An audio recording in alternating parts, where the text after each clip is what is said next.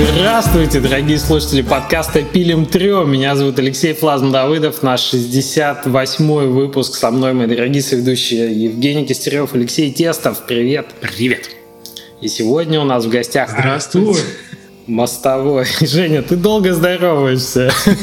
Артур, здравствуй. Да, привет, привет, спасибо, что позвали. Да мне смешно, потому что ты с первого раза не можешь записать привет.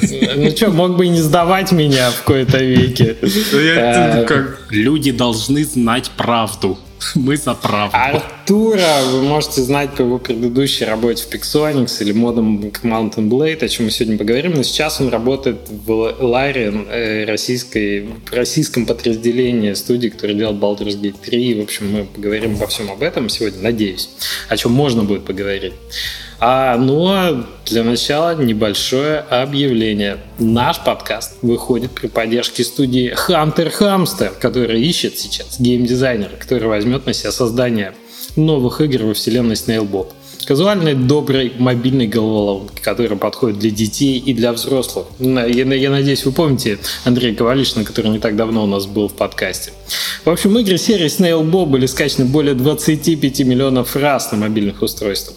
Старая, добрая флеш-казуальная школа. Нужен геймдизайнер, который сможет вдохнуть новую жизнь как на текущих играх серии, так и в играх с новым геймплеем. Работа удаленно в маленькой, дружной, распределенной команде.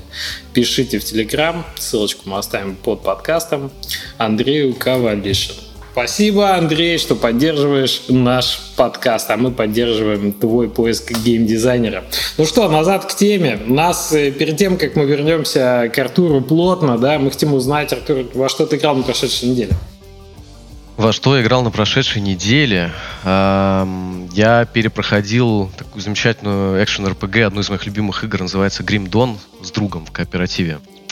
А, Там много было патчей э, с момента, как мы не играли, это был где-то год, и игру сильно переделали, и мы прям кайфанули от всего, что они там в ней доделали. Это на самом деле такая инди-игра, можно сказать, не очень большая, там не супер известная, но у нее очень хорошие оценки в Стиме, и там даже немало, по-моему, по итогу покупок. И они ее уже поддерживают лет пять. Я подозреваю, по-моему, они анонсировали, что они делают вторую часть, но они продолжают первую уже там 5 или даже больше лет поддерживать. Ну, это можно таким наследником Diablo 2 назвать, который мы заслужим. На самом деле, из всех последователей, наверное, это самая моя любимая ARPG. Слушай, а сколько интересная сессия в нее длится? Ну, сколько вы играете по сети? Типа, ну, мы обычно ну, типа, заходим вечером по будням, играем там несколько часов, и потом готовимся к следующему рабочему дню и ко сну. Просто с Diablo 2 я помню прекрасный опыт, когда в клубы мы ходили еще с институтскими друзьями на ночь. Меня, помню, мама Ну, негодовала. На Что ночь, делать? на ночь будни, конечно, сложновато, можно, но сложновато потом, просто на следующий день. Поэтому мы А, обычно чем вечер старше, используем. Тем сложнее, да. Ну да, да, да. Но мы просто, типа, это такой на, длительный, э, на длительное время разматываем, то есть где-то там месяц или полтора, мне кажется, мы в нее играли. И там практически каждый будний вечер. То есть вы прям вместе проходите какую-то кампанию, там... э, Ну да, там есть компания, можно просто играть в коопе, там кто-то хостит игру, как, в принципе, в Диабле и было, кто-то к ней подсоединяется, и вы проходите кампанию, и вот. Лутаете там Мгм. монстров, соответственно, раскидываете, качаете персонажей. И мне кажется, у меня в ней сумме часов, наверное, 300 с чем-то. А одно такое полное прохождение с самой высокой сложностью, там, типа, вообще все пройти, весь контент. Ну, может, часов на 50, вот так. мгм. У меня там Ну, уже солидно. часов несколько. Понятно. Хорошее дело. А, ребята, во что вы играли на прошедшей неделе? Я а, буквально вчера играл а, с женой в Divinity 2. Хотел а, как раз сказать то, что зашли в город, начали только играть, ходили там кучу квестов набрали, час прошел, какой-то чувак прибежал, убил нас, блин, за- включаю сохранение, сохранение час назад. Артур, почему? За- За что ты так? А какой чувак ты убил? А, а там на пляжу какой-то прибегает, говорит, вот, А. на- надо завалить ящера, ящера. Понятно. Ну, предполагалось, что ты с ним справишься. Тем более, как-то вообще, вообще не вытягиваем. Не, игра. Я думал, Артур прибежал. Я даже не сразу понял, какие к Артуру претензии. Типа, прибежал Артур, всех убил. Залетел в кооп, типа, и помешал. Не, игра, серьезно, одна из самых крутых для того, чтобы в коопе посидеть, повникать, куча активностей. Ну, супер круто. Но помимо этого, я прошел Резидента нового, восьмого. Я сидел, я прям на два дня залип, вообще не, не вставал с дивана. Да прошел до конца, блин, офигительная игра, тащусь не могу. Она такая чуть менее страшная, чем седьмой. Я в седьмой не мог играть два года, потому что страшно было. Потом собрался такой, взял волю в кулак, да, взял одеялко, фонарик и допрошел. Да, такие. да, перед, перед восьмым. Короче, очень крутая игра. Есть один э, забавный момент, за который я прям, прям зацепился взглядом, насколько же там э, качество, вот на продакшн меняется со временем. Начало супер отполишенное, просто охренительные все детали, там проработанные вручную деревня, вся вот там жить хочется, в общем, настолько все там э, расставлено красиво и шикарно. А под конец игры э, я словил какие-то вайбы первого Half-Life пустыми локациями, какими-то колодцами, в которых просто там текстура натянута. Происходит одна из самых важных сцен, э, чтобы вы понимали, которая там сюжет объясняет немного на тупо пустом поле, просто текстура голая, натянутая, там немножко с нормальными, и, и все, ничего нет. Ту, туманчик такой легкий, два персонажа. То есть понятно, да, то, что первая часть для игры гораздо важнее для того, чтобы все начали играть, а потом пройдет там 3% из, из всех, кто начал, можно не заморачиваться. Но я смотрю, у них прям э, это такая э, постоянная вещь, потому что в седьмой части было ровно то же самое. Но даже без этого, даже, ну, и, это, это все не так плохо. В общем, это не меняет ощущение от игры. Игра охренительная, прям очень сильно советую. Очень Крупная женщина, как бы это удовлетворен, так сказать, размерами протагонистов. Или как это сказать, антагонистов. Ее, ее, ее мало, э, этой женщины. Но самое забавное то, что вот там, кстати, есть момент, которым они немножко злоупотребляют. Когда ты по сюжету куда-то идешь э, в какое-то место, там взял ключ, да, какой-то, и идешь э, к этому месту, где ключ применить, обязательно, блин, вылазит из двери эта женщина большая. То есть ты все время э, попадаешь в ситуацию, такой, я взял э, вещь, надо пойти туда. И, и, и, и она везде там. А ты ей по пояс или там дверь открываешь и видишь ее большую на, на весь экран шляпу перед собой. Пугаешься, убегаешь. Кстати, интересный момент, что в предыдущей части ты пугался, когда видел вот этого дедушка, дедушку с молотком, а тут ты бегаешь, так, о, вот она, классно, такой из угла посмотрел, порадовался. Вот радуешься. Ну, здравствуй. Рассмотреть надо, да? Да, да, да. Короче, Понятно. В общем, по резиденту притащил. Женя, а ты чем занимался а, так как я до сих пор почему-то не могу восстановить свой э, логин к PlayStation. Я не знаю, мне не приходят пароли. Я, я, я делаю сброс пароль, мне, мне не приходит. Поэтому пришлось э, выбирать из того, что есть на дисках, э, а не на аккаунте. А мне под, перед Новым годом ребята из студии подарили м, трилогию Dark Souls. И чтобы вы понимали, я в Dark Souls не играл никогда до этого. И, и, и я, конечно, конечно же, начал конечно. с первой части. Да. Выбрал ну, мне, мне, мне очень смешно было прям с самого начала. Я, я не знаю, вы, может, помните, но уже на этапе создания персонажа я просто сделал какого-то нищего оборванца, тощего, который оказался потом еще, как, э, когда начинаешь играть, он еще весь облезлый, как бомж такой. Я такой, да, вот это хардкор, сейчас будет Dark Souls. Ну,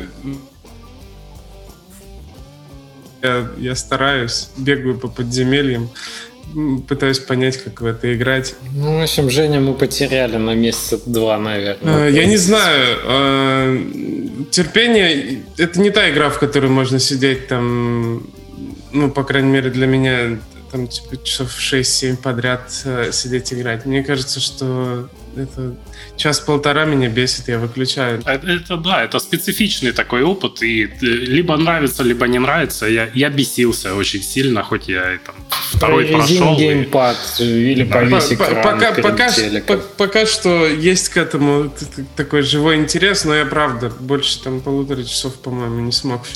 А ты все игры проходишь, которые тебе подарят именно? То у нас да, это да. может зло, злорадная уже усмешка по полежному лицу пробежала.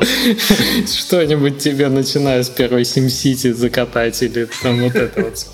Короче. Фифу. Типа что Понятно. С Dark Souls все понятно. Я вчера посмотрел отличный фильм на Netflix, который называется Yesterday. Он, э, ну как, я его еще не до конца досмотрел, но фабула такая, что чувак шарахается головой и приходит в себя в мире, а он музыкант и очень неуспешный, очень такой нишевый. И приходит в себя в мире, где никто не знает про Битлз, и никто не слышал ни одной их песен. И он типа ест и играет друзьям, все такие, блин, классная песня, цепляет прям. Твоя новая? Он такой, да вы издеваетесь, это же типа, ну, как бы Пол Ринга, нет? Они, нет, нет, не знаем, кто такие. И он начинает писать все их песни, а это современное время, он английский музыкант, который прибирается там в Лос-Анджелес, в итоге становится супер популярным и так далее. А, еще и про Кока-Колу, например, не знаю. То есть он не одну вещь забыл. Каких-то вещей в этой реальности, где он очнулся, нет. Типа Пепси есть, Кока-Колы нет. И я, знаете, о чем задумался? Типа, а если ты бы проснулся в мире, то есть каких игр, вот ты, ну, представляешь, в мире никто не знает там про Марио и Зельду, например, Майнкрафт. или еще про что-нибудь, да. Что, что бы ты делал тогда, если бы это... Так, у нас Женя вышел и перезашел. Причем, причем как-то ты по-другому стал выглядеть, дружище. Он, да, он что Dark Souls, сдел, Dark Souls делать с людьми. Понятно. Ну, понял, а, да. Хорошо, мы немножко отходим, да, от темы. В общем, про это, это забавный фильм, я вам всем рекомендую и на интересные мысли наталкивает. Артур, ты, да. ты заскучал немножко. Да нет, Dark Souls, кстати, замечательная игра. Я ага. помню, во второй Dark Souls играл аж на NG 6+, по-моему. Ох, То есть первую стоит, да? стоит пройти, чтобы увидеть эту вторую, да? Ну, на самом деле, насколько я понимаю, консенсус э, фанатов серии, любителей серии, все очень, как бы, всем больше всего первая нравится. Я из тех, из того немногочисленного количества людей, которых любимая вторая. Вот. А вторую вообще некоторые говорят, не канон, не, не, да, тот, да, не да, тот да. делал человек. Для, для, для тех слушателей, которые не играли еще в Dark Souls, хочу сказать, что первая уже ощущается как довольно старая игра по всем параметрам.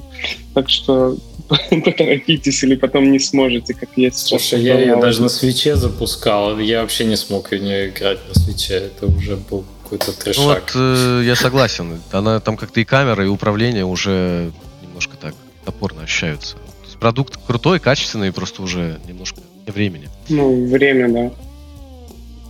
А, Артур, нам да. очень интересно, так как ты сейчас работаешь в полноценной, настоящей AAA разработке, да, в студии, которая делает большую, интересную игру. Э, вкратце узнать, как ты до такой жизни дошел, с чего ты начинал. А, работа по специальности в ядерной физике. Кто что по специальности, расскажи. Ну вот, э, я заканчивал МИФИ, в Москве есть такой университет, э, факультет теоретической физики и кафедру экспериментальной ядерной физики, собственно. И да, когда закончил, помню, что когда учился, не то чтобы прямо фанател безумно от, э, от своей специальности, и предполагал уже тогда, что, наверное, вряд ли буду по ней работать, но я помню, что когда там дописывал диплом, появилась возможность попрактиковаться и поработать именно вот там в научном институте Русатомовском и попробовать. Я так подумал, что, ну, там, потратил почти 6 лет на это образование, можно, наверное, посмотреть, как это в жизни происходит, может, это интересно окажется на самом деле. И работал, да, по специальности, то есть там на научном институте у нас там ядерный реактор даже был, э, расчетами там всякими занимался, производил там всякие конструкторские элементы для Э, энергоблоков других ядерных реакторов там в других странах или там в нашей стране. Вот, но как бы мне не очень заходило, наверное, концептуально по нескольким причинам. Во-первых, ну, такая немножко структура ригидная, государственная, огромная, бюрократизированная, там много тысяч человек работает, э, все очень долго, очень сложно меняется, э, наработки, всякие изобретения, в основном там 50-летней давности. Ну, такой коллектив, несмотря на то, что умнейший и опытнейший, не слишком ровеснический, так скажем. А это хотелось бы видеть, наверное. Опять же, опасность хэдкрабов постоянно. Из-за оружия только ломик, и тот не сразу. Да, хотел сказать, что странно, что ты не в Valve работаешь теперь. С таким бэкграундом, да. Ну да. Ну вот, и поработав там, ну вот сначала попрактиковавшись там во время дипломной практики, а потом еще поработав после университета, в сумме там порядка полутора лет, пришел к выводу, что в жизни можно много чего делать, чтобы там, в принципе, прожить как-то. Э, выборов на самом деле огромная масса. Я там еще до всей этой истории во время студенчества, где только не работал, еще только не делал. Но была все-таки идея фикс, попробовать себя применить там, где я буду делать то, что люблю. И вот таким образом сначала пришел к модингу, типа в свое свободное время делал мод для игры такой Mountain Blade. Была такая в 2009 году, по-моему, вышла или в 2008. А, а потом уже попал в игровую индустрию. Ну, ну и, слушай, мне кажется... помню этот, этот момент как вчера, то есть эти там сколько, 9 лет пролетели очень быстро. А вот тот момент, ты начинаешь мод делать, так э, мне кажется, ты же уже попадаешь в игровую индустрию. В ну, можно и так сказать, просто ты как, ну, это ты же, это немножко такой волонтерский труд, можно сказать, делаешь это в свое собственное время, ты не трудоустроен при этом, то есть обычно ты это саппортишь там, работая где-то, ну или, или не работая где-то, а просто этим занимаешься. А, Мне поэтому... кажется, самое крутое, потому что сначала ты начинаешь, по сути, делать игры, а потом такой, о, за это можно еще и деньги получать. Ну да, на самом деле, вот там в отрыве от себя самого, я сколько людей нанимал и собеседовал, люди, которые делали моды, это мои самых, наверное, самых успешных и крутых наймов были, потому что это действительно были люди, которые, ты понимаешь, ты с ним общаешься, он уже это делает, и типа ничего за это не получает. И он только счастлив как бы к тебе прийти и что-то за это получать и делать вместе с тобой игры уже в компании в какой-то, ну, в индустрии имеется. Слушай, а расскажи немножко про моддинг именно для Mountain Blade. Это сложно было, интересно было, комьюнити какое-то? Что это тебе ну, дало? Я бы, наверное, не сказал, что это было сложно, потому что как раз был колоссальный интерес. Да и мне, если так, в принципе, философски рассуждать, кажется, что когда ты делаешь то, что любишь, у тебя любые сложности, они становятся не сложностями и кризисами, а какими-то такими, знаешь, кочками и задачками на пути. Ты просто через них, как машина, проходишь и едешь дальше. Я помню, что я приходил туда вообще как э, помогать типа с переводом и с текстами, потому что я увидел какой-то крутой мод на форуме по Игре престолов, а я Игру престолов тогда уже прочитал там и я даже не помню, был на тот момент сериал или нет, но я уже книги прочитал. И он, мне очень понравилась идея, я обожал сам Mountain Blade, обожал Игру Престолов как вселенную. И, а мод еще не вышел, то есть он типа делался командой. И делался уже, по-моему, несколько лет. И там и даты даже и в помине не было, когда он выйдет. И я им написал в духе, что типа давайте я вам чем-то помогу. Ну, в каком-то смысле из немного эгоистичных побуждений, чтобы я сам скорее в него мог поиграть. Давайте помогу ему доделать. Ну, как, наверное, игровым разработчикам тоже как бы люди такое часто пишут там во всех компаниях, что да, давайте поможем как-нибудь, чтобы игра вышла поскорее. Э, ну вот. И да, они спросили там, что я могу, что я умею. Естественно, там ядерная физика не очень пригодилась, но у меня свободный английский был достаточно давно всегда. И им нужна была помощь, там, типа, команда была мультинациональная, там были и русские, и со всего мира люди. Нужно было и немного коммуницировать, там, переводить, организовывать работу, и в плане, там, самих диалогов, текстов, персонажей в игре тоже этот localization обеспечивать. Вот это я делал поначалу, а потом как-то делал это делал, все получалось, и появлялся интерес как бы ну, больше, наверное, вот именно как-то к контентам, к фичам концептуально прикладывать руку к моду. И просто стал учиться у людей в этой команде, там, немного у программиста, немного у художника, немного у левел-дизайнера, и по итогу делал, типа, вообще все. Ну, там, модами чуть-чуть... прям реально команды работают как игровые, да? То есть программист, художник, локализация, все дела. На самом деле, у меня было ощущение тогда, по крайней мере, что многие люди, они самоучки, ну, типа вот, играл во что-то, захотелось что-то для этого сделать, пошел там как-то научился по гайдам, э, покопался в программе и стал делать. Э, по итогу, кстати, забавно, что почти, по все люди из этой команды, они сейчас работают, типа, в игровой индустрии тоже. То есть я там с кем-то даже поддерживаю общение. Но я бы не сказал, что там прям вот очень много людей, которые уже работают в индустрии и там в свободное время пошли еще модить, типа очень много времени на это тратить. То есть, То есть это такое для начинающих больше э, занятие? Ну, не могу сказать за всех, но тогда мне казалось, что да. То есть там больше люди, кто как-то загорелся, захотел, они научились, у них при этом часто есть какой-то full-time job вообще не из этой сферы, например. И они так в свободное время по вечерам это делают годами и как бы окей. Кому-то потом в итоге ну, настолько нравится, что они уходят в игровую индустрию, ну, кто-то нет.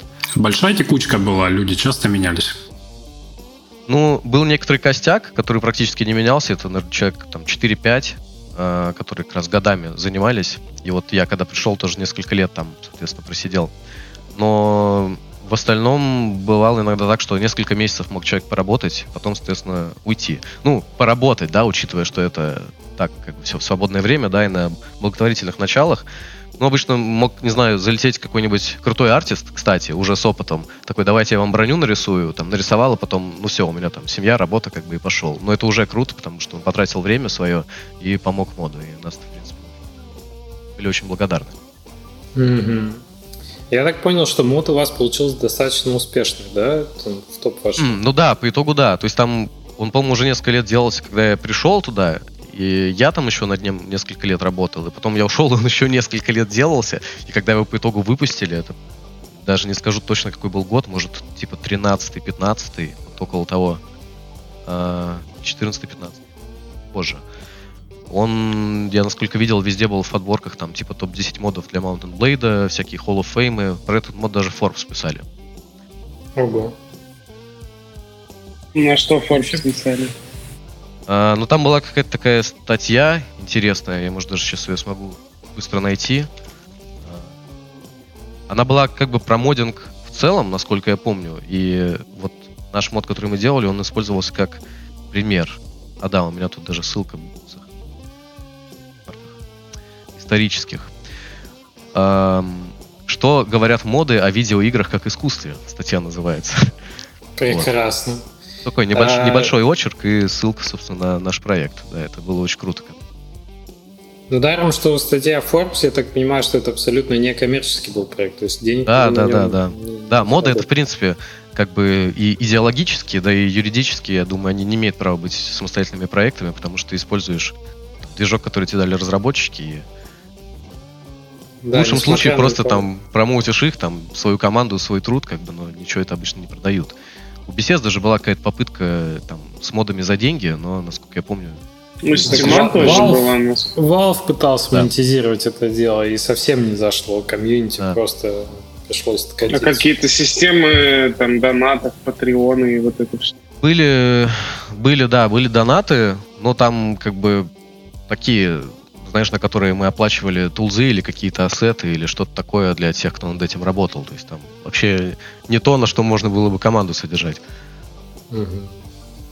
Ну, то есть понятно, что это такое начало добровольно. Ну да, ну как бы было круто, что получилось за достаточно там короткое время прикоснуться практически каждой, каждому аспекту игровой разработки, там все пощупать очень так типа вширь, э, поорганизовывать команду, пообщаться с комьюнити. Ну, когда делаешь мод, ты вообще все делаешь там.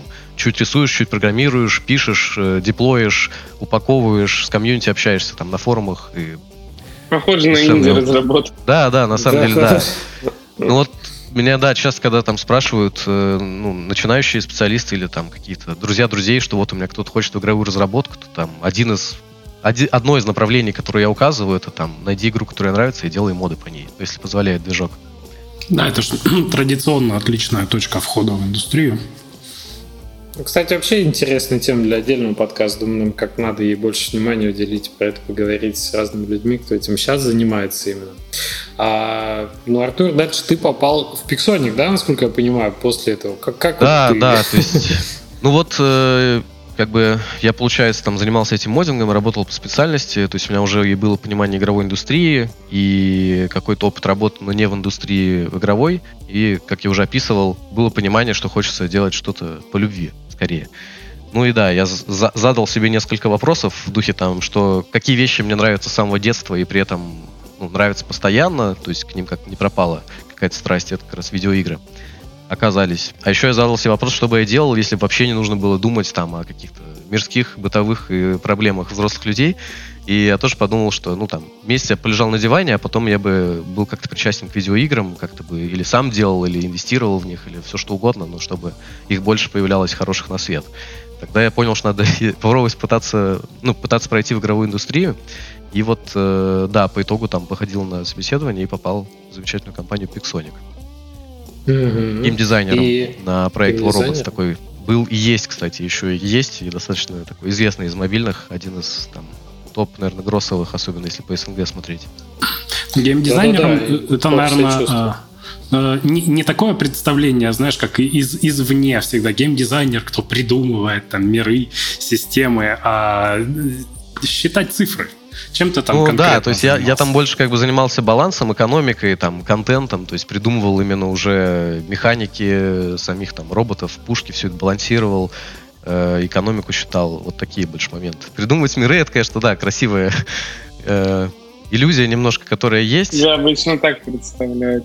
Не, ну, на самом деле, если ты там единственный и какой-нибудь, условно, главный геймдизайнер, и проект только начинается, по сути, можно сказать, что ты придумываешь миры и там все придумываешь, М- да? Месяцок, Но... первый месяц. Ну, ну да, да, да, да. а если многих. уже там и проект как бы в operation находится, тем более это там free-to-play был проект и есть, который то ты там часть команды, и у каждого есть задачи, и ты там уже не придумываешь миры, а, в общем, работаешь как бы на благо проекта и игроков. Но это была такая... себе собеседование геймдизайнера, типа вы ну там, знаешь, такой человек с палочкой, я хочу придумать миры. Нет, интеграл вот здесь возьми, погодите, я при чем здесь? Нет, вот давай посчитаем. Я, я и математику-то не вот знаю, что, да, что да. это вы заставляете. Ну, такое, кстати, было частенько на собеседованиях, то есть там ну, особенно, когда смотрели тоже людей там вот э, в команду, себе смотрел на баланс, на экономику, там, на расчеты. Были какие-то математические задачи, там часто люди меня убеждали, тратили, причем большое количество времени на убеждение, что математика не нужна. Вот. Но по итогу не могли, естественно, решить задачу. На этом общение заканчивалось. Но нужна в итоге. Нет, понятно, что смотря что делать, если там, наверное, нарративом занимаешься больше или там левел-дизайном, то не настолько. А если как бы пор цифры всякие считаешь, от которых все это скейлится, строится и развивается, очень нужна. И аналитика, к аналитике тоже как-то причастен. Но все равно это ну, была ты... такая история, что ты придумывал некоторые новые фичи, которые э, потом да, добавляли да, да, да. в игру, э, но это было не так часто, как я понимаю. Да нет, почему? По сути, весь э, контент, который выходил в игре, то есть там апдейты, патчи, новые ну, ну, как бы игра PvP-шная, да, я просто не знаю, играли вы или нет, и видели ли. Э, видели, там, видели. Ну да, да, да, то есть это PvP-шная сессионка, и там как бы постоянно вот новые юниты, оружие, там, новый баланс, новые какие-то обилки, что все это развивалось, ну типа как в мобах современных, по сути. Это такой был шутан, э, сначала, сначала с небольшими элементами моба, потому что там были обилки такие, ну такие простенькие, типа там прыжок, рывок, а потом там уже стали появляться сложные обилки, обилки там энергощиты, всякие станы, дизармы, ну то есть как в мобе по большому счету. Как я не знаю, сейчас можно с каким-нибудь Valorant сравнить.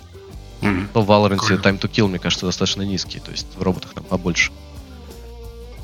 Ну, я так понимаю, что ты не только геймдизайном занимался, да? Что ты в Пиксонике и продюсировать... Ну, да, да, то есть я там сначала лидил команду геймдизайнеров вот на роботах несколько лет, а потом э, у компании было стремление, ну, как дальше развиваться, там новые проекты делать, потому что понятно, что проекты бесконечно не живут, и нужно думать о будущем. И меня позвали там продюсировать, естественно, новые проекты мобильные, там искать на паблишинг что-то интересное. И в частности тогда еще был такой момент, когда очень так, типа, хайпила в очередной раз VR-индустрия и вся эта VR-тема, и был такой большой интерес к тому, что там вот VR сейчас полетит. И мы тогда тоже сделали VR-проект небольшой, чтобы там, понять вообще, ну, во-первых, научиться делать VR-проект, понять какие там особенности, сложности, чтобы если она полетит, как бы быть готовым к этому делать VR-проект большой. Но как бы делать научились, но не, не такой прям колоссальный интерес к VR и наличие у людей железа. Это все там дорого, тяжело, неудобно. Э, устаешь реально в этом шлеме в какой-то активной игре, если тем более. Поэтому мы тогда сделали VR-проект, он достаточно хороший, там, рейтинги на Steam имел и имеет сейчас, мне кажется, тоже. И на этом как бы VR-историю решили закруглить. Продолжили именно с мобильными играми. Алекс до сих пор пройти не могу, уже год лежит в шкафу шлем.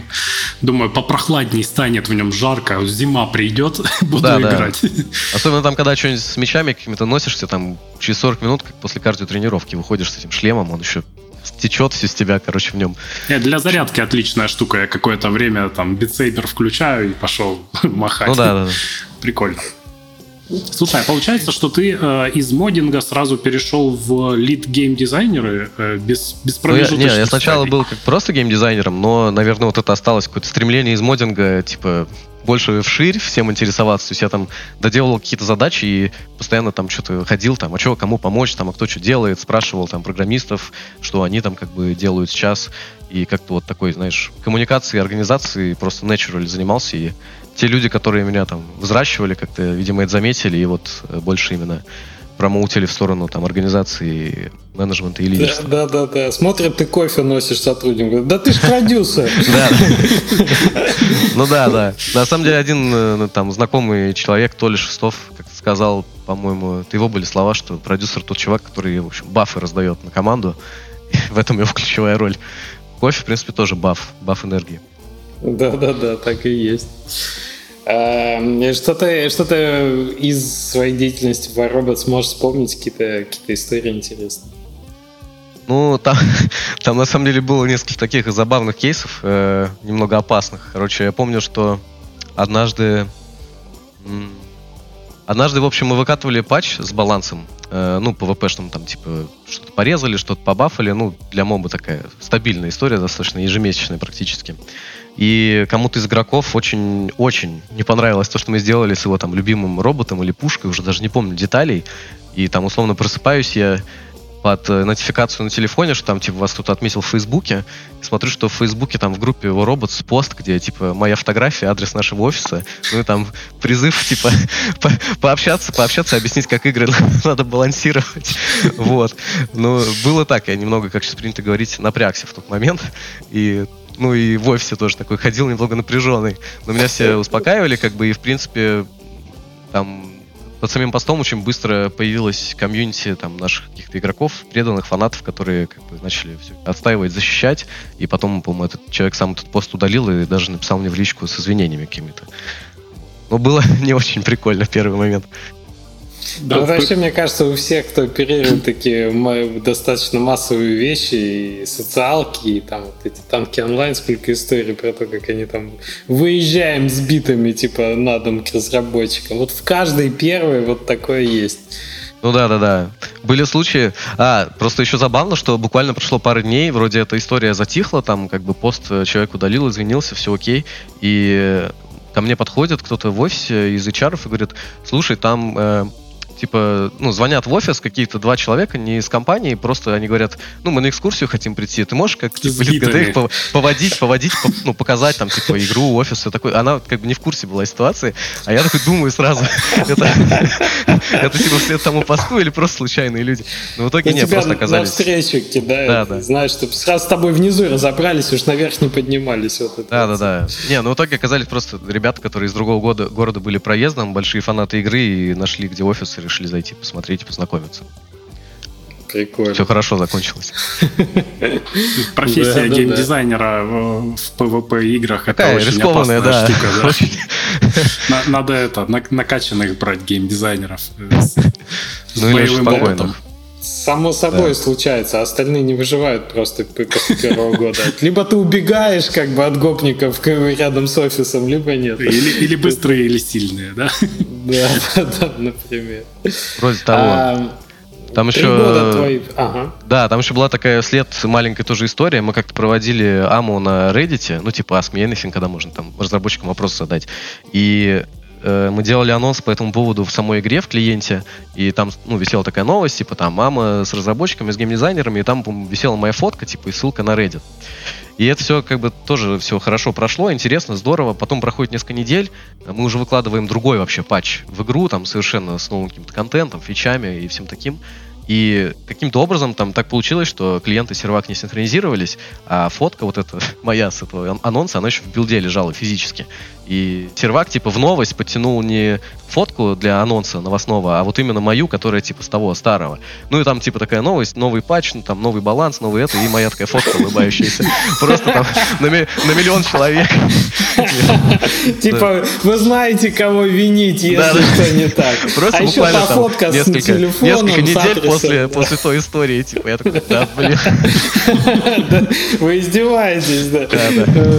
Вообще опасно. Мне кажется, тебе надо было поспрашивать коллег своих. Не, может, кому-то ты тортик не принес на день рождения, кто-то точит на тебя зубы. Нет, там Окей. чисто technical issue. Я надеюсь, по крайней мере. Хочется верить. Ну, в общем, у тебя такое погружение было в течение трех лет, полное в геймдев. Ты попробовал и всего-всего всякого. И как дальше твоя траектория рабочая пошла? Да. И почему ты, кстати, сменил компанию? Да, как-то просто в какой-то момент предложили э, чуть больше, наверное, на тот момент свободы, там, ответственности и инструментов для того, чтобы что-то еще делать. Э, там компания была Azure Games, который в итоге пошел. То есть там надо было уже строить процессы в студии, которая делала игры, там людей ключевых, типа, нанимать и, в принципе, процесс разработки вот именно новых проектов и их поддержки построить. И мне это было интересно, собственно, с такой ну, организационной точки зрения. Э, не только непосредственно заниматься игрой, что тоже оставалось, а еще и как бы строить процессы и команды так, чтобы ну, на выходе получались хорошие игры. Э, на мой взгляд, было немаловажное занятие, которое у меня вроде бы неплохо получалось на опыте там, моддинга работы над Robots и новыми проектами в Пиксонике. А вот. каким проектом ты в Азуре занимался? Каким проектом? А, ну вот, э, можно сказать, что я там совмещал две таких деятельности. Одна по, собственно, управлению студией, там, перестройкой процессов и наймом людей, а вторая еще и продюсировал там с командой один из новых проектов. Он назывался... Сначала он назывался, его потом переименовали Full Metal Monsters. Он тоже такой был PvP-сессионный, и там ты в роли наездника на динозаврах, короче, бегал, летал, там у нас там полет еще был, и тоже такой немножко моба-лайк шутер. Э, соответственно, всех бегал, нарезал. И он плане сеттинга такой был немножко мы вдохновлялись Horizon, то есть там были аугментированные всякие динозавры и кибернетические, там полностью механические, и живые э, тоже были, мутанты всякие. Вот. Такой был интересный сеттинг арт. И мы его, соответственно, за достаточно короткое время вывели там soft launch, сделали, и команду быстро собрали, и процессы построили. Но пока я над ним работал и там занимался студией, в частности, у меня как-то все больше нарастало просто понимание, что хочется себя, наверное, посвятить чему-то более в этом плане, ну, такому, знаешь, идеологически интересному мне самому, типа, во что я сам еще играю, и что после себя там хочется оставить э, людям в, в таких запоминающихся надолго. А там с той же компанией Larian у меня просто любовь уже была в районе типа 10 лет, и вот я хотел чем-то таким заниматься, типа, большие игры на PC, то есть то, что я сам играю, вот это была прям моя мечта еще там со времен моддинга. Я, собственно, и модил вот, получается, игры на PC. Просто потом, придя в индустрию, понял, что э, игр на PC не так много делается, но, в принципе, и в мобилках как бы может быть весело, и можно много чему научиться, поэтому ни о чем не жалею. Слушай, в этом плане было круто и интересно. Но вот а когда а представилась мне, возможность э, а, да. в большую индустрию попасть, сразу как бы тоже и воспользовался. Ну, ну доведя там дела пока... до конца. Да, извини, что ты... Да, да, да, это я все вспоминаю какие-то истории у меня с задержкой тебе. Ага, я, я просто как раз хочу э, поднять эту тему, про которую мы периодически говорим. Она такая, знаешь, достаточно, э, ну, примитивно, может быть, со стороны игроков, да, вот про противопоставление какое-то мобильной индустрии, которая очень хорошо развита и чувствует себя в России, и такой классической PC разработки, да, где там более понятные игры, более а, игры, с которыми люди обычно любят себя ассоциировать и в которые любят играть сами. А как ты можешь это прокомментировать? Э, то есть ты же сам в итоге сделал выбор именно в пользу, в пользу Лайрен, да, в пользу... Да, да.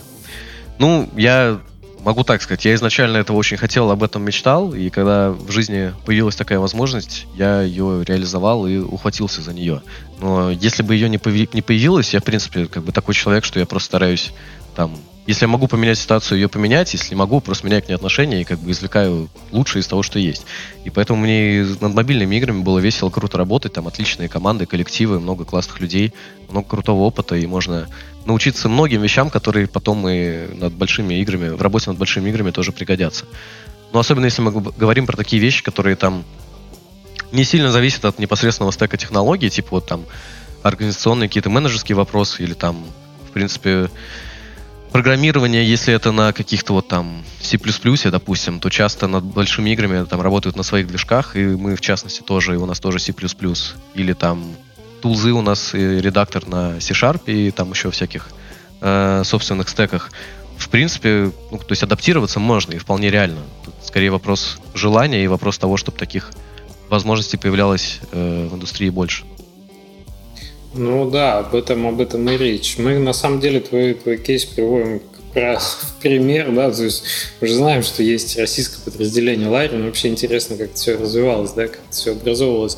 Но это как раз один из тех примеров, что в России в том числе делают AAA игры, большие, интересные, но интересно, почему их делают не так много, да, как, как когда-то. Как ты считаешь, в чем, в чем здесь ситуация? Ну, как бы достаточно... Ну, во-первых, я хотел бы сказать, на самом деле, что вот особенно там, как переехал вот в Петербург, заметил, что если там брать Россию, в частности, в Петербурге немало студий, которые работают над какими-то большими проектами, либо там самостоятельно, либо в качестве там аутсорсов или партнеров. Saber, есть... конечно же, да. Saber, это Sperasoft, там Trace, Trace Studio, соответственно. Э, тут огромные офисы. Ну, это уже, ладно, не про PC, но в целом я про то, что много индустрии, там, Wargaming, Playrix, Playkot, а, ну, то есть компаний много, э, и не только в Москве, ну, если говорить про там регионы и вообще разные города. И больших проектов тоже немало. Поэтому просто их, да, наверное, чуть меньше, чем кому-то хотелось бы, и в этом плане проще найти работу там занятость в мобильной индустрии, ну, в мобильных играх.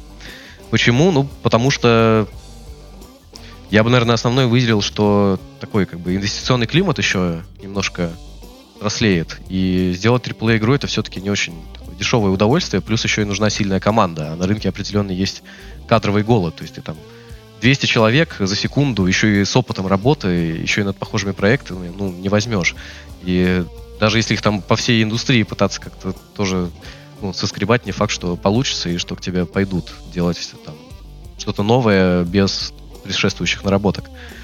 Поэтому я думаю, что это просто вопрос времени и желания, и того, что будет больше появляться талантливых там и опытных людей, индустрия будет, соответственно, получать, ну и зарабатывать больше денег здесь и иметь возможность вкладываться в такие истории. Вот тут, опять же, недавно же был анонс, что Майтона инвестировала да. в какой-то большой, да, PC-шный проект, сейчас, насколько я помню. Сейчас прям много таких историй появляется последние, сколько там, пару лет, да? И, да. и ну, насколько я вижу, будет еще больше вот таких да, около, да. Три, вот. около триплейных историй, э, э, ну, как-то, не знаю, есть такое ощущение, что инвесторские деньги начали долетать и до PC. Раньше ну, они долетали до, до мобильных, а сейчас долетают прям и нам, и нам ну, достается. Ну да, но тут просто надо понимать, что как бы там мобильный геймдев, да, это куда меньше команда, куда меньше косты, а главное, куда меньше времени до первых результатов. Даже не обязательно прям денежных результатов, Это а более профессиональная до... индустрия все-таки, чем PC-шная, правильно? Потому что там отлажено же все уже. Ты, ну, я бы ну, сказал, она такая да, немножко до, до, до софт-ланча, а дальше все по цифрам, правильно? Или закрываем. В PC все-таки мы до релиза идем, верим в проект, и, наверное, получится. Типа, ну, там плейтесты. Да, да, она такое. куда более такая математичная и бизнесовая, что ну, это как бы не просто откуда-то взялось, а там просто еще и механизм привлечения игроков, он очень такой математичный, да, user acquisition, реклама там вся это на мобильных девайсах, которые, девайсах, которые там трекаются, атрибуцируются, и все это очень легко посчитать, сколько денег ты потратил, и сколько там пришло людей, и как ты можешь это дальше состейнить и развивать продукт. Поэтому она, наверное, ну, не знаю, насколько слово профессиональное уместно, я думаю, там, и там профессионалы, она просто более вот такая математичная, да, и mm-hmm. с бизнес, наверное, правилами и подходами устоявшимися. Тогда как э, на PC действительно игры там промоутятся вообще по-другому. Часто это такой, ну как, не знаю, можно ли это назвать олдскульным, типа работа с журналистами, там, с изданиями, с инфлюенсерами. Э, по сути, большие бюджеты, э, рассказать всем всем показать, как бы классно, и потом, потом или все, или ничего, да? Ну, если так в двух словах это описать. Риски выше, однозначно. Да. Риски выше. А, ну что, возвращаемся к тому, как ты попал э, в Лэриан. То есть, э, что там у тебя? Собеседование, что пер, пер, Да, там было целых восемь собеседований, на самом деле. Ого. Да, то есть 8, 8 этапов общения с разными людьми. Ну, там первые по ремоуту, а потом, это, насколько я помню, было лето, соответственно, там, 19 года. А, я поехал на Gamescom, и поехал я уже там, пройдя несколько этапов, соответственно, ну и сказал, что все, я там как бы сейчас э, съезжу, 4 дня вернусь и там можем продолжить. Ну или, в принципе, я могу там как- как-то там попробовать ремонтно связаться тоже э, по телефону или по ноутбуку. И во время, собственно, Gamescom у меня было, по-моему, там такое уже пред э, финальное собеседование со Свеном, буквально там из отеля, вот так вот с телефоном, типа, и в наушниках. И мы с ним поговорили, и он там в какой-то момент говорит, ну что, давай как бы приезжай к нам в офис, там поговорим уже типа лицом к лицу, и еще там с некоторыми ребятами пообщаешься. Я такой, а я тут типа на геймскоме, и он закончится, ну, условно, завтра, я там вернусь в Москву, и, в принципе, ну, готов и как бы к вам потом двинуть. Он говорит, зачем тебе в Москву, тут поезд два часа до Кёльна едет, ой, от Кёльна до э, Гента едет, просто как бы езжай сразу сюда. Такой, ну, логично, в принципе, и в итоге, да, получается, там закончился Gamescom, я сразу рванул э, в Гент, пообщался там со всеми, такой был интенсивный день, и потом поехал обратно в Москву, и вот уже там, типа, пару дней э, предложили, соответственно, поработать. И я практически сразу согласился, потому что, ну, как я уже говорил, люблю эту компанию уже 10 лет, еще там с тех пор, как поиграл в Divinity Эго Драконис, была такая игра, Divinity 2 Эго Драконис, э, который потом еще был аддон Flames of Vengeance, и их там в совокупности перевыпустили как Dragon Knight Saga, по-моему. Вот, и с тех пор я как-то, у меня эта компания, ее игры всегда были на радаре, я там и на Кикстартере заносил на DOS и на DOS 2, и проходил их тоже по несколько раз. И как-то вот э, за Свеном следил давно, потому что видел там какие-то выступления, видосы там на Кикстартере, эти компании как бы классные, которые они делали. В 2019 году, кстати, был на GDC в начале года и случайно с ним там познакомился. Там, оказывается, была лекция его, я ее случайно увидел, забежал и там ну, Зарджада просто подошел, там, типа, спасибо за то, что вы делаете, там, как-то пообщался две минуты и побежал дальше, и он побежал дальше по своим делам. Ну вот, в итоге... Ну, сейчас судьба какая-то. Да, как будто постоянно. реально там, да, какие-то звезды сошлись. Ну, при этом, как бы видишь, то есть э, оно было как-то в жизни, ну, то есть там в какой-то момент появилась, да, вот эта любовь, то, что мне понравились игры и компании, там, посматривал, но в целом просто делал то, что делал, как бы вообще не то, чтобы все 10 лет прям только на это работал. А потом просто в какой-то момент появляется возможность, ты ее используешь. И, мне кажется, в принципе, в жизни так и работает. Главное просто постоянно что-то делать, там, расти и не грустить. Слушай, а что вот... Э, на, на собеседованиях в таких э, компаниях спрашивают, что-нибудь интересное было? Про, продай мне ручку. Продай мне ручку нет, но собеседование просто было на самом деле с очень разными людьми. То есть там, ну, понятно, был представитель из рекрутмента, да, э, был там тот человек, который там э, роль директора студии выполнял, был, собственно, сам Свен, э, фаундер, как бы SEO, наш креативный директор. Вот, был там человек из вообще бизнес-девелопмента и там стратегического, стратегической работы. Был там технический директор, продюсер был. Ну, то есть такой пласт достаточно широкий. И, ну, в основном люди просто хотели понять, что я там в индустрии что-то делал, умею общаться там и с разработчиками, и с художниками, и там с лидами, и с менеджерами, понимаю, как э, эта индустрия работает, там, какие у кого интересы, у игроков, у команды, там, у компании, как это все совмещать и добиваться каких-то результатов, и как решать там всякие сложные ситуации, какие-то, не знаю, конфликтные или когда что-то не получается. Я бы, наверное, так описал. Да и, в принципе, вот там деятельность текущая, меня когда просят в двух словах описать, я бы сказал, что просто делаю все, чтобы студия там существовала, росла, и людям нравилось работать, и там из-под их рук выходили как бы крутые игры. А это уже включает в себя все от там, не знаю, общения с юристами, с какой-нибудь налоговой, до там расчета финансов, до там процессов, до найма и всего чего. Слушай, а ты когда приходил, ты приходил именно в существующее уже подразделение? Да, да, оно уже было, получается. Оно было года с 2016, наверное. Там была такая история, что была компания... Точнее, нет, начну вот с чего. А, однажды был порт э, на DOS, по-моему, на Linux. Могу где-то быть неточным, на всякий случай предупрежу, потому что, да, история, которую я уже слышал как бы понаслышке, еще и давно.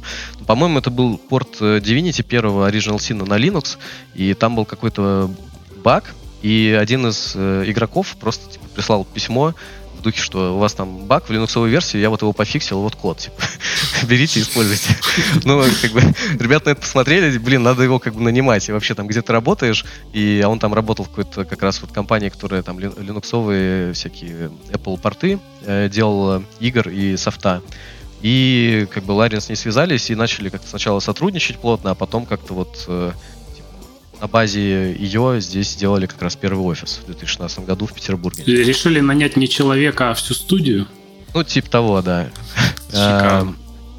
Да, и, соответственно, вот из этих истоков как бы все это примерно и Я когда пришел, уже было там человек 40, получается. А сколько сейчас А в студии? пришел- Ну, сейчас примерно 50, ну и мы еще как бы растем. У нас там вакансий много, можно заходить на сайт, смотреть и в Петербурге, и в принципе во всех локациях. Ну, для, наверное, э, Петербург будет интереснее всего. Слушай, а ты перешел на какую позицию? Тебя вообще нанимали на... Ну, мы это называем типа Head of Studio, еще это там называется в разных компаниях там General Manager, Country Manager. В, типа, в рамках России, типа, это как генеральный директор российского, российской компании. Мгм. Ну, то есть, в принципе, с твоим опытом ты претендовал уже на менеджерскую позицию и... Ну да, да, я на самом деле понимал уже там на своем пути как бы в целом по траектории, куда это все примерно идет, что у меня лучше всего получается, что есть там большое количество талантливейших там программистов, художников, геймдизайнеров, которые там, в отдельно взятой нише и специализации делают вещи куда круче, а там мой талант скорее в том, чтобы их найти и организовать и помочь им. А, Что ну, то есть такое количество собеседований, это все-таки потому, что такая позиция. То есть Ну да, каждого да, там да. про- про- программиста, художника так не нанимают через 8 собеседований. Да, да, обычно, то есть там мы стараемся в 3-4 уложиться. Ну вот для тех И вот- людей, которые там к нам в студию например. Вот чтобы понять, вот большая студия, да, у нее есть структура подразделения там в России, которая за разработку отвечает, там 50 человек условно. А, кстати, в Ларин э, сейчас всего В сумме сколько порядка 300, даже больше 300 уже. Ну и там Окей. плюс э, аутсорс, соответственно, партнеры Ну, наши. собственно, од- одна шестая студии, Да, да? да. И вот э, Head of, э, Head of Studio, да, в Питере, вот он за что отвечает вообще по большей части? Понятно, что корабль плыл и так далее, но в чем, в чем твой рабочий день обычно? Ну вот у нас получается типа всего студии в России, в Санкт-Петербурге, в Генте, в Бельгии, в Ирландии, в Дублине, в Англии, э, в Гилфорде мы недавно анонсировали, в Канаде, в Квебеке и в Малайзии, в Куала-Лумпуре. И то есть получается таких, как я, вот еще несколько человек в каждой из этих локаций, и каждая студия примерно у нас там вот человек по 50 в сумме. И они все плюс-минус зеркальные в, в плане своего состава. То есть есть там и разработчики, и художники, и дизайнеры, и тестировщики. А, соответственно, и аниматоры. Единственное, что там только в дублинской студии, например, у нас э, писатели в основном и там синематик э, команда сидят. Вот. А так в основном все это так немножко зеркально. И по сути это, чтобы себе представить, э, можно представлять, что вся компания просто типа распределенно работает над одним большим проектом. Ну, то есть, допустим, ты там тимлит э, программистов в Квебеке, у тебя там есть несколько задач, ты их там распределяешь по команде, и ты просто там смотришь, кому из э, ребят ее лучше доверить, исходя там из их опыта, ну, там, уже по, по большому счету вне зависимости от локации. Ну, вот как типа такая полуудаленная работа, полуудаленная, потому что вроде все в студиях и вместе, но сами студии распределены по всему миру. Получается, Вот, что то есть это- все, все эти студии, они делают э, Да, ну, все- все делаем примерно 3. равнозначные да, э, части Да, да. игры. То есть мы все, вот все 30 человек работаем над Baldur's Gate 3. Ага. А, то есть нет такого, как, ну вот в некоторых студиях, там, одна конкретная взятая студия в регионе делает там вообще отдельно взятый проект, типа, и полностью за него отвечает. Может, мы Вот к этому когда-то придем? Да, но э, пока. эти- э, Это такая, ну, это такая осознанная тактика разбивать команды на более... Ой, извиняюсь, я не знаю, что это за взрыв. А, Разбивать на более мелкие команды для более простого управления в разных регионах? Или как? Почему это не 300 человек, которые сидят в одной локации? Ну, тут несколько причин есть. Во-первых, э, такой, как бы, ну, типа, как я уже сказал, зеркальный состав у студии полноценный, он, в принципе, позволит в перспективе, если будет нужно как раз прийти вот э, к такой схеме, когда, например, каждая студия может там делать условно по проекту отдельно, да, в каждом регионе, каждое подразделение, или там две студии делают один проект, а две там еще один. Во-вторых, э, каждая студия, по сути, функционирует как такой локальный региональный хаб для талантов, ну, то есть для профессионалов э, в этом, в этом регионе. То есть там мы там за Россию и СНГ отвечаем, мы там часть Восточной Европы, например. Понятно, что тут бывают исключения, и там у нас экспаты иногда работают, то есть там человек, вот, немец работал несколько лет, а сейчас бельгиец к нам переезжает один. Или там, наоборот, у нас один человек там в Канаду перебирается скоро. Но в целом, да, такие региональные хабы, чтобы в этом регионе как бы собирать таланты. Потому что, как я уже сказал, э, не так много профессионалов, опытных в игровой индустрии, есть некоторый кадровый голод, и важно при этом расти и делать, чтобы хороший продукт, как раз э, эту команду собирать и комплектовывать, чтобы она развивалась. И поэтому в этом плане как бы ну, так, с одной стороны, простой, с другой, понятно, технически сложный путь, это просто покрыть, типа, весь мир, ну, в плане, как бы, доступности своих студий, чтобы э, ты мог привлекать людей, э, работать над игрой совместно. Как, как ну, нам после этого просто... свои инди-игры делать, когда Лариан собирается покрыть весь мир? Прекрасно, да, Леша, потому что люди от работы в больших структурах тоже устают, и это одно из, кстати, дауншифтинг в Индии опытных людей из Blizzard, это вот э, тренд ну, То есть это такое да, посто- постоянное циркулирование людей из Индии э, в AAA да, и, и, наоборот. И, и, и в Ларе, наверное, из Индии много у вас, да, кадров? Э, да, да, да, да. И из Индии, как бы из э, других AAA компаний, и из не AAA компаний по-разному. Я тут даже не сказал, что это какая-то бесконечная циркуляция, сколько просто типа как в жизни там, каждому свое, и особенно в разный момент времени. Иногда там душа к чему-то лежит, иногда к чему-то другому. Вот. Поэтому я не думаю, что это какой-то там путь в одну сторону, и что ничего, кроме наших игр, люди не будут делать в игровой индустрии. Так что хорошо, что есть много всего, и все это как бы по большей части крутое, и, в общем, мы только рады, что есть как бы классная конкуренция и здоровая, и от этого получается по итогу лучшие игры. Слушай, как вот. Ну и просто, да, на... отвечая ага. на, на вопрос э, Евгения, ты просто можешь даже в каком-то регионе не собрать 300 человек. Ну, ты спросил, почему там не 300 в одном месте, просто физически их там может не быть столько разработчиков, например. Или там ты, не знаю, можешь не вытянуть даже по вот этому региональному какому-то бюджету, соответственно, все это дело. Поэтому надо mm-hmm. по регионам, соответственно, диверсифицироваться. Ну, как надо. Мы так делаем.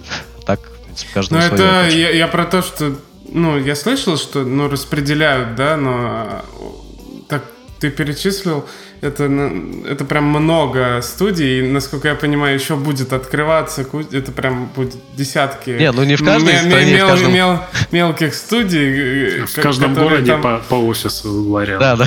Не, не на такой степени, наверное. больше 10 тысяч, то значит будочка маленькая, там один сидит сотрудник.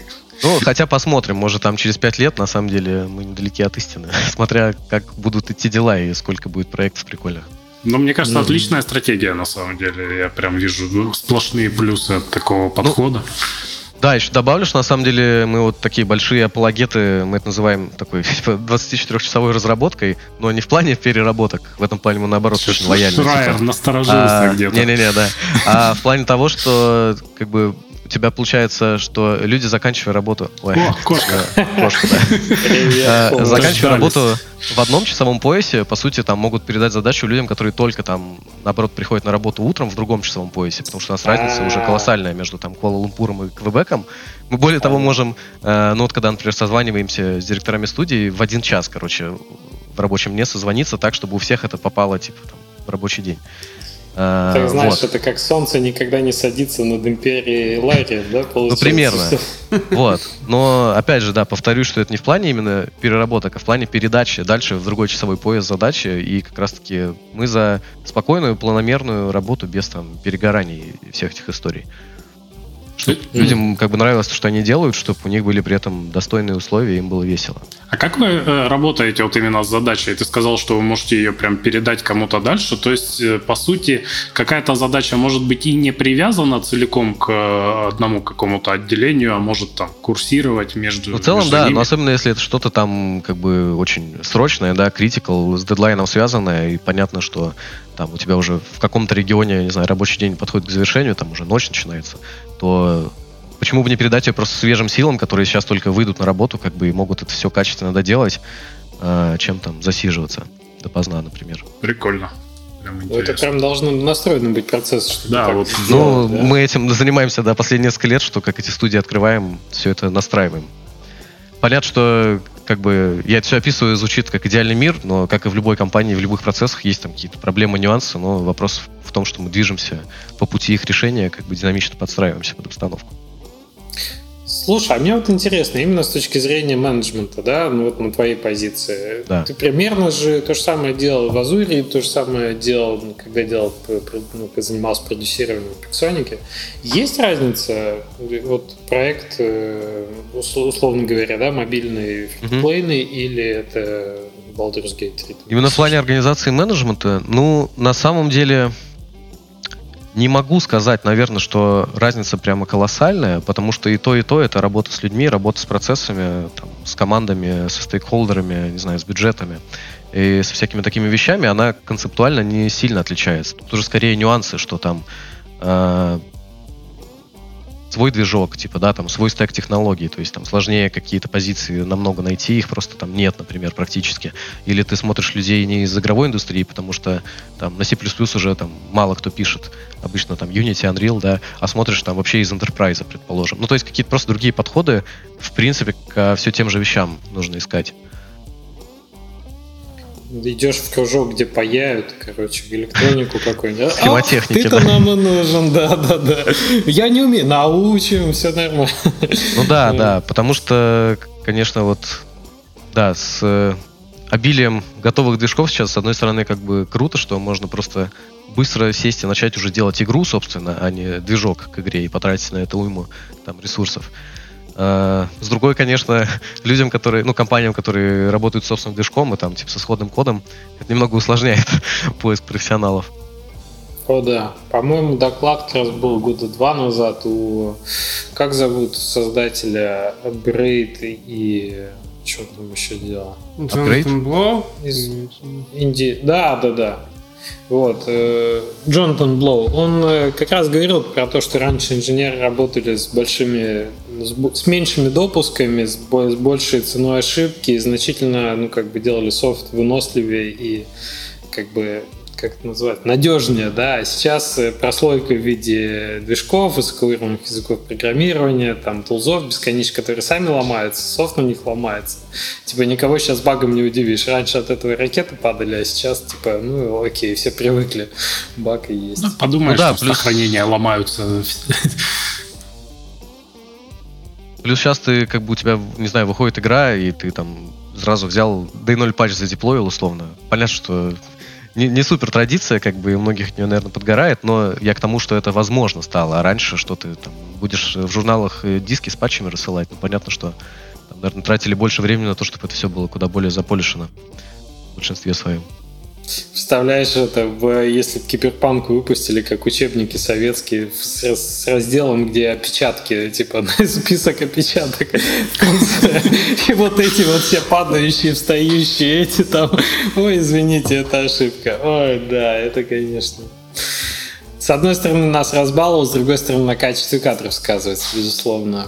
Сложнее найти уже человека, который умеет по-другому делать, надежно. Да, ну, при этом, на самом деле, часто спрашивают, типа, зачем свой движок? Э, сейчас же там все есть, Unreal и Unity, как бы, все это разрабатывается, поддерживается, и все уже делают игры на них. Ну, мой ответ обычно такой, что сейчас мне действительно кажется, что лучше, если там начинаешь делать игру, просто бери готовый движок и делай игру. Не надо делать движок несколько лет. Но мы, поскольку просто делаем это там с 97 типа, -го года, уже есть и собственные наработки, и легаси, и он все там сделано под нас, и мы сами это все поддерживаем и делаем так, как хотим. Э, нет зависимости от того, что там кто-то апдейтнул э, исходный код в движке, у тебя что-то сломалось. Нам уже, как бы, и компаниям, которые делают это давно, проще со своим движком работать. И удобнее, и лучше. Так и есть. Ну, то есть у вот. вас уже есть э, готовый движок, зачем Да, да, еще я говорю, вот уже 20 лет его делаем, то есть тут все, У нас все это родное. продиктовано, да, легаси и прошлым, типа, и тем, что сейчас это удобно. А вот если делать, начинать игру сегодня, мне кажется, в этом смысла не очень много. Я даже э, об этом, когда думаю с точки зрения того, что движок, он имеет ограничения, то есть движок как бизнес производит движка, поддержка его, да, обновление определенными итерациями и так далее. Это же такая прослойка. Вот между тем, как ты что-то добавляешь, между тем, как ты это можешь использовать в другой команде в своем проекте, есть некий лак временной, есть некая форма абстракции, когда ты это куда-то пере, пере, перекладываешь, да, в другой этот. А когда у тебя свои инженеры, они это все делают сами, то получается, что все очень быстро, тебе не надо никакой поддержкой пользователя заморачиваться, просто вставил, оно работает. Ну да, тут просто другой вопрос, что если команда маленькая или ресурсы очень ограниченные, то на это много, надо много времени и ресурсов потратить, чтобы там сделать этот свой движок, там, типа, чтобы он работал, было в нем все необходимое. По сути, там много велосипедов с нуля изобрести, которые уже сделаны. Поэтому, да, в современности, мне кажется, это такая идея, не знаю, спорная, ну, либо чем-то продиктованная какими-то очень конкретными, там, корнер-кейсами или условиями. А, Артур, какие перед тобой сейчас стоят задачи интересные? Что, что вот сейчас тебя будоражит на работе? Ну вот э, в основном на самом деле стоит задача вырастить студию так достаточно значительно, э, потому что этого требует производство там текущих и будущих проектов больше, соответственно, команда, э, в основном опытная. Но несмотря на самом деле на то, что там и проект такой, что часто у нас запрос именно там к интермедиатам и синер специалистам, э, иногда на самом деле смотрим и джуниоров, и даже какие-то стажировки предлагаем. Не всегда ну, в разных регионах, короче, надо смотреть. Но бывают позиции очень разные, там даже сейчас, если зайти, у нас там от QA до программистов и художников и аниматоров открытые роли, поэтому пожалуйста. Приходите. Мы ссылочку дадим на страницу, где вы ищете специалистов. Вот настоящая, ребята, AAA разработка, которая может заниматься. Что может быть круче, чем Baldur's Gate 3 на текущий момент для, не знаю, для ценителей жанра? Тут и история, и студии, и отцы-основатели, все присутствует, и все под боком, да, все в Питере есть. Ну да, и причем у нас, мне кажется, очень такая как бы тема, которую я лично оценил, когда еще только приходил и, в принципе, следил за компанией, что компания независимая все еще, то есть э, фаундер как бы все еще вовлечен непосредственно, то есть он сам руками продолжает делать игру. И это очень классно, это невероятно заряжает. Вообще, Свен один из самых, конечно, харизматичных людей, с которыми я в жизни общался и работал. И это он как бы вот в работе такой же, как э, ну, там, на сцене, а, на презентациях. А что, что он именно делает э, в проекте? Он как креативный директор у нас получается, ну, гейм-директор еще это называют, да, то есть он именно за целостный вижен игры отвечает. Понятно, uh-huh. что есть там арт-директор, технический директор, который там уже за визуал, за техническую часть, ну и много других департаментов, соответственно, есть. Но вот он как финальное слово, как креативный direction получается. Круто. Ну и, то есть, очень э, с таким глубоким погружением, то есть вплоть там, для, до каких-то маленьких фичей или там не знаю, вот здесь вот там циферка не, не тут, это неудобно, вот я поиграл, там мне вот этот момент как бы показался шероховатым, ну то есть Насколько же ему, наверное, максимальное. тяжело, учитывая, что в разных часовых поясах разные студии, он, наверное, вообще не спит. Ну, если вообще не спишь, сложно заниматься чем-то очень долго. Это на самом деле тоже одна из вещей, к которым я пришел по жизни, что если ты рассчитываешь на марафон, нужно уметь э, сохранять энергию тоже и какой-то work-life balance mm-hmm. построить в этом плане. Потому что если ты вместо этого начинаешь бежать спринт, то потом можно и сгореть, как бы, и ничего не будет получаться какое-то время, пока не восстановишься. Слушай, ну я согласен, конечно, все ролики там с Кикстартера и с прочих вещей про то, как Свен, мне кажется, он сам кайфует постоянно от процесса, что он у него постоянно с юмором это все, с какими-то эти видосы там стебные, это что-то с чем-то, конечно. Да, да. Забавно. В работе тоже с юмором происходит частенько. Но, да, на самом деле заряжает такая типа искренность, э, то, что человек увлечен своим делом, и ты понимаешь, что и ты тоже увлечен, и все увлечены, и вы все вместе увлечены, и, короче, это круто. Да, про пандемию хотел спросить. Большая да. команда, очень сложная структура. Как-то сказалось вот это последний год на, на работе? Ну, немножко сказалось. Свен об этом на самом деле говорил, там и в статьях каких-то было тоже в интервью, что ну, в целом так производительность немножко упала, типа процентов на 20 мы бы так оценили. Особенно момент, когда там все 300 человек резко перешли на удаленку, там, потом еще как-то отбаунсило, потому что построили какие-то процессы, привыкли. Но сначала было, конечно, неприятно. То есть у компании еще, как в целой, целостной структуры, нет опыта удаленной работы, прям такого построенного и процессов. То есть это всегда была компания про там совместную работу в офисе, там, типа, команду, командный дух. А тут просто все еще и в разных локациях, как бы практически там в рамках одного месяца, нескольких недель, это был март 2020 года, э, перешли на ремоут. Но как бы постепенно привыкли, отладили, ну и на самом деле очень надеемся, что скоро как бы будет возможность вернуться, по крайней мере в каких-то регионах. Где-то еще вообще непонятно, даже нет прогнозов. Ну вот э, мы под это дело зато сделали ремонт в офисе, ну вот в Петербурге в частности. Так что будем уже типа в редизайнный офис возвращаться скоро. Наконец-то, когда стучат стены и моют пол, да, никому не надо да, да. поднимать вот это. Да, мы тоже подумали, что типа самый лучший момент, чтобы что-то поделать из таких шумных грязных работ. Там, мне, кстати, кажется, много кто решил там дороги починить, еще что-то поменять. Вот как раз совместить приятное с полезным. Артур, спасибо большое за, за беседу, интересно. Мы не часто зовем просто людей из прямо из большой разработки, и очень забавно было глянуть на то, как это все обстоит как бы внутри большой студии, тем более распределенной студии. У вас не самая простая ситуация, это не просто вот там, не знаю, а все сидят, да, в одном офисе. Сейчас, правда, никто в офисе не сидит, но тем не менее, в одной локации. Очень-очень любопытно. Мы рекомендуем всем э, нашим слушателям ознакомиться с вашей страницей как бы по поиску сотрудников. Если кому-то интересно поработать с э, Артуром, да, с Свеном э, над хорошей, интересной, современной ролевой игрой, будет э, здорово зайти и глянуть, э, что кому требуется. Спасибо. А, что, желаем вам удачи с доработкой игры, с, с релизом полноценным, да, очень э, на текущий момент уже все здорово выглядит, уверен, что будет еще лучше все дальше. Да, спасибо большое. Будем стараться. Еще дорога к релизу интересная и сложна. Вот. Лучше к ней идти в партии, как говорится. Так что присоединяйтесь к партии. А, спасибо, что позвали, ребята. Да, было интересно пообщаться. Да, Будем спасибо. на связи. Спасибо, до следующей недели. Э, мы вам напоминаем, что ждем ваши отзывы, вам, слушателям, напоминаем, что ждем ваши отзывы у нас под э, видео на YouTube. Ждем вас в нашем телеграм-канале, ждем вас на площадке Most Place для разработчиков, которую мы продолжаем поддерживать и, э, так сказать, развивать. И что, участвуйте в наших конкурсах. А, а, а можно а, я это рекламу, рекламу да. вставлю? Женя да, сейчас конечно. скажет, нет, нельзя, но я его не буду слушать. А, вышел а, фильм от команды Ники. А, сейчас как, как же, чтобы это неправильно не сказать, Ники Студио про разработку Winmost со мной. Это русский ноуклип. Русский ноуклип вышел, да. Очень скромная, очень скромная реклама. Очень круто получилось, поэтому если вам интересно, как э, мы это все делали, то э, да хорошо советую. Получилось. Отлично. Причем вышел только один фильм, да, я понимаю? Да, еще, с, еще потом тобой. выйдет э, вторая часть с нашим звуковиком Алексеем Нечаевым. Леша, привет, кстати, он. И, и ролики эти тоже сводит, чтобы, чтобы вы знали на подкасте.